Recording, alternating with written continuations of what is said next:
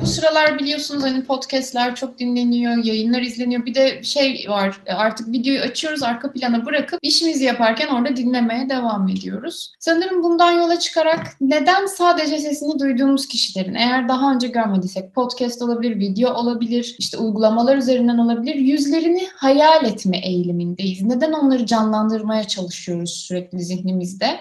Diye bir soru sormuş. Güzel sormuş. Sadece ama sesle ilgili değil ama ses çok bu arada kuvvetli bir uyaran. Hemen hemen her türlü ipucuyla mesela bir insanın silüetini gördüğümüzde ya da ne bileyim işte ayakkabılarını gördüğümüzde, insana ait herhangi bir iz gördüğümüzde o insanla dair bir fikir edinmeye çalışırız. Bu bizim genellikle fikir edinme konusunda kendimizi ne kadar zorladığımızı aslında göremeyeceğimiz kadar hızlı bir şekilde yapılır. Bizim zihnimizin örüntüsel sistemi dediğim bir şey var. Yani hemen bütüne ermek ister mesela bir ipucu gördüğünde onun bütününü anlamaya gayret eder ve bunun içinde kestirmeler, çıkarımlar, işte zanlar kullanır. Yani bir nevi projeksiyon yapar gerçeğe. Bunun evrimsel bir kökeni var. Şimdi hızlı ve ani kararlarla hayatta kalmak zorunda olduğunuz tehlikelerle dolu bir ortamda her şeyi uzun uzadıya inceleme ve analiz etme şansınız olmaz. Dolayısıyla en iyi algısal cevap verme sistemi tehlikeli ya da faydalı işte besin ya da tehdit olabilecek bir şeylerin ilk işaretlerini gördüğünüzde onu ne kadar hızlı tanımlayabiliyorsanız o kadar avantaj kazanıyorsunuz. Mesela diyelim akşam mağara insanısınız böyle loş ışıkta çalıların arasında bir hışırtı bir karaltı gözüküyor. Gideyim şuna bir bakayım da dost mu düşman mı nedir diye incelemeye kalkarsanız Allah rahmet eylesin o son inceleme olur muhtemelen ya da yani mesela o bir av hayvanıysa da kaçırırsınız anlatabiliyor muyum? Yani bir fayda varsa da o da gider. Dolayısıyla avantajlı olan kimdir? Bakar bakmaz ne olduğunu anlayıp ona göre aksiyon alan işte av hayvanıysa mızrağı atan, avlayacak bir şeyse kaçan hayatta kalıyor. Şimdi bu seçilim sonucunda örüntüsel tanıma ya da ani tanıma sistemleri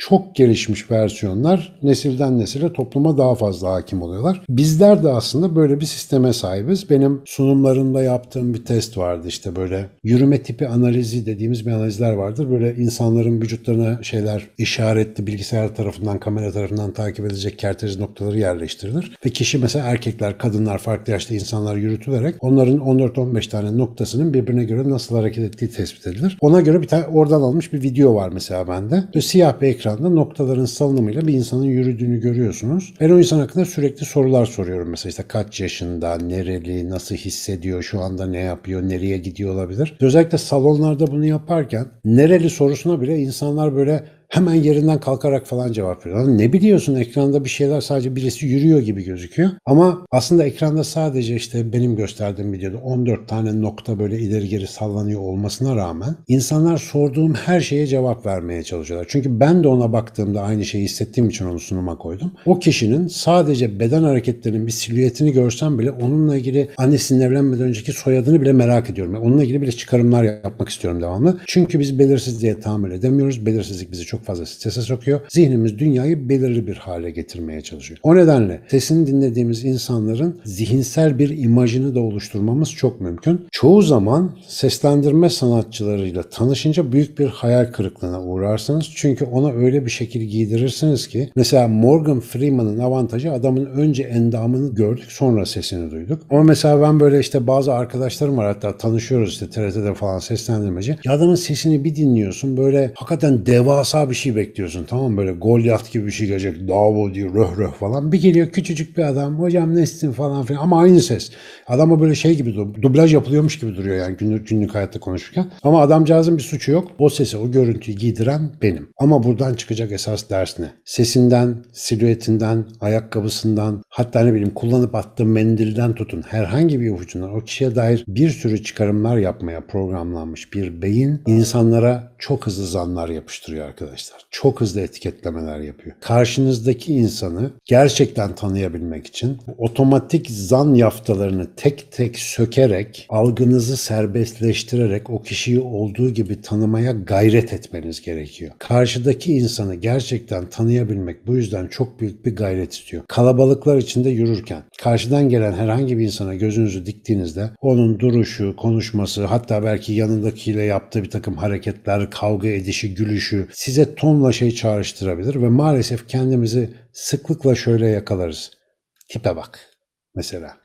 Bu da yapılır mı? İstiklal Caddesi'nde yürürken kendimi öyle çok yakaladığım zamanlar olmuştu. İstanbul'a da taşınmadan önce çok severdim İstiklal Caddesi'nde gezmeyi. Böyle benim beynim yorulur böyle 100-200 metre yürüyeyim o kalabalıkta eskiden çok kalabalıktı biliyorsunuz sokaklarımız. Şimdi hiç herkes evde kimse yok dışarıda. Nasıl yalan? Herkes dışarıda. bir de böyle kapatma var ama bir bize var herhalde. İnsanların yüzüne baka baka kafam yorulurdu ve sonra dedim ki ben insanların yüzüne niye bakıyorum? Bir baktım sürekli teşhis koyuyorum. Tamam bu şöyle bu böyle. Bu derin sanatçı bir tip. Bu boş boş geziyor. Ulan böyle insanlar da var. Bunlar niye oksijen yakıyor falan diye. içimden böyle tonla şak şak. Abi baktım abi günahın büyüğünü işliyormuşum ben ya. Ondan sonra bu meseleyi biraz bıraktım. İnsanları daha yargısız bu meditatif bir tarzda gözlemlemek gerçekten hiç de yorucu değil ve çok da zevkliymiş. Bütün hepsinin hoş taraflarını görmeye çalışmak çok eğlenceli bir uğraşmış.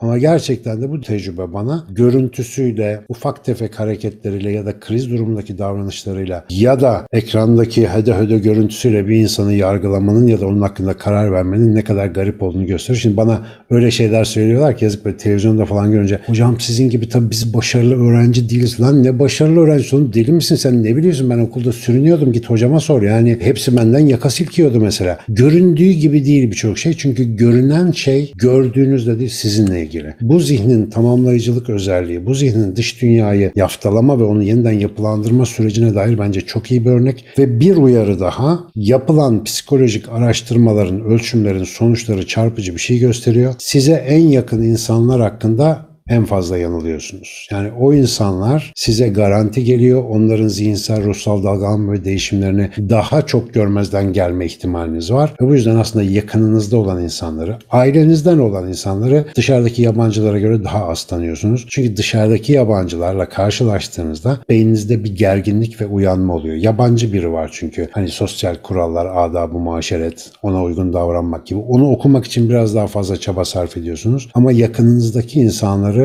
sürekli ignore ignore bizim evin danası buradan bir şey olmaz sıkıntı çıkmaz falan. Bu hep böyle yapar yaftalarıyla maalesef çok önemli fırsatları kaçırabiliyoruz. Özellikle anne babalar çocuklarını tanıdığını zannediyorlar. Nasıl büyük bir yanılgı, nasıl büyük bir zan. Tam tersine anne babanın çocuğu tanıması için o bütün bildiklerini, ona yüklediklerini sandıkları şeylerin hepsini unutup o çocuğa adeta dünyada ilk defa karşılaştıkları çok enteresan bir canlı form olarak bakmayı becerebilmeleri gerekiyor. Yoksa beynimizin bu zan sistemi bizim en büyük hapishanemizdir. Zan maalesef esarettir ama öğrendikçe o esaret ortadan kalkar. O yüzden niyet edelim bu zanların dışında özellikle de insanları tanıma konusunda yeni bir gayret yani soru gerçekten bende açtı bir şeyler. Daha coşmayayım yeter bu kadar.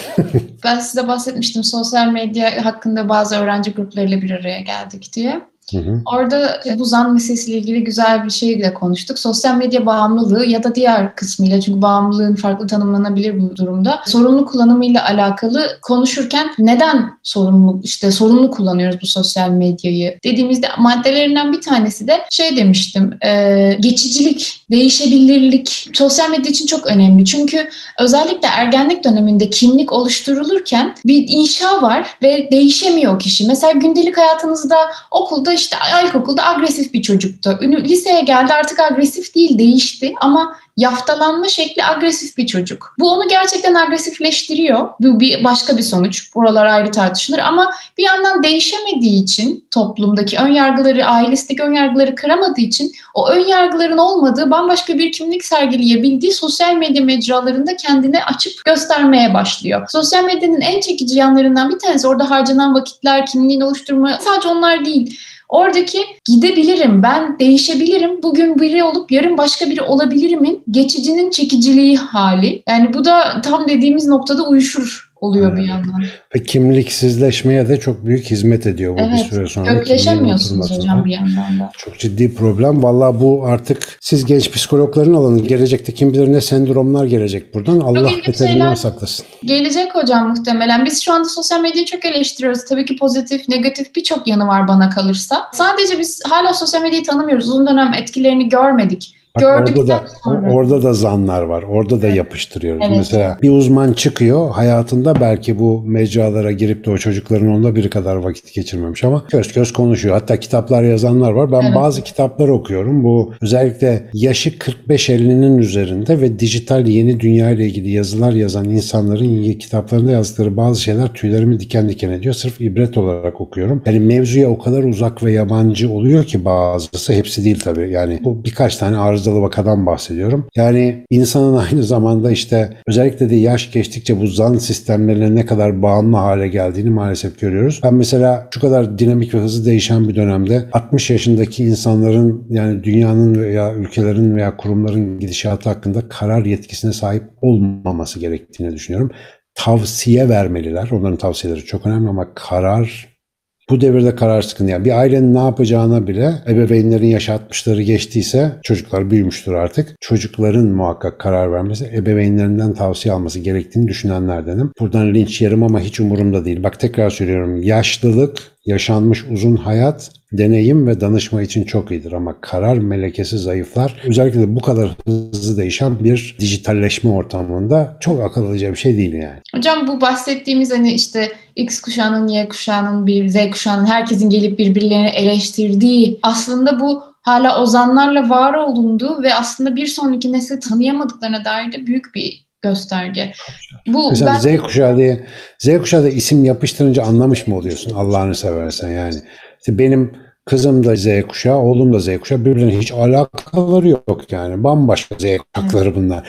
Öyle bir basit açıklama arayan zihni tatmin edecek hiçbir şey aydınlatıcı değildir arkadaşlar. Onlar sadece genellemedir ve bizi rahatlatır. Bizim de rahatlama değil sorun çözmeye ihtiyacımız var. O yüzden biraz zanları bırakıp yüksek çözünürlüklü bakmak, beynimizin bu tamamlayıcı özelliğini acil durumlarda kıymetini bilip entelektüel konularda onu biraz kenarda istirahate almak lazım. Yoksa hmm, bir sürü düşüncesini değiştiremeyen o dümbeleklerden oluruz. Aman ha. Hocam arada çok güzel bir yorum gelmiş. Aziz Nesin'in bir anısından bahsedilmiş Bilgecan. O zaman sosyal medya yok. Soyadı verilirken cimri olanlar cömert, mutsuz olanlar mutlu, korkak olanlar cesur gibi soyadları almışlar diye. Ki evet ben de hatırladım. Buradan Aziz Nesin sevdam da tekrar depreşti. Çok güzel bir nokta. Çok teşekkürler. Evet, Sosyal Aziz Nesin de soy, soy, soy ismini o yüzden Nesin diye almış zaten değil mi? Arayıştır işte bu hayat. Ha bu da bu arada ya tabii bak en önemli şeyi unuttuk. Ya insanın en büyük zannı kendisine dair. Yani Evet. kendimizi bir şey zannetmekten kurtulmaya bütün ömür yetmiyor yani onu söyleyeyim. Esas mevzu o. Ama bu işte dışarıdakilere yapıştırdığımız zanları fark ettiğimizde bilgeliğine doğru adım atabileceğimiz bir şey.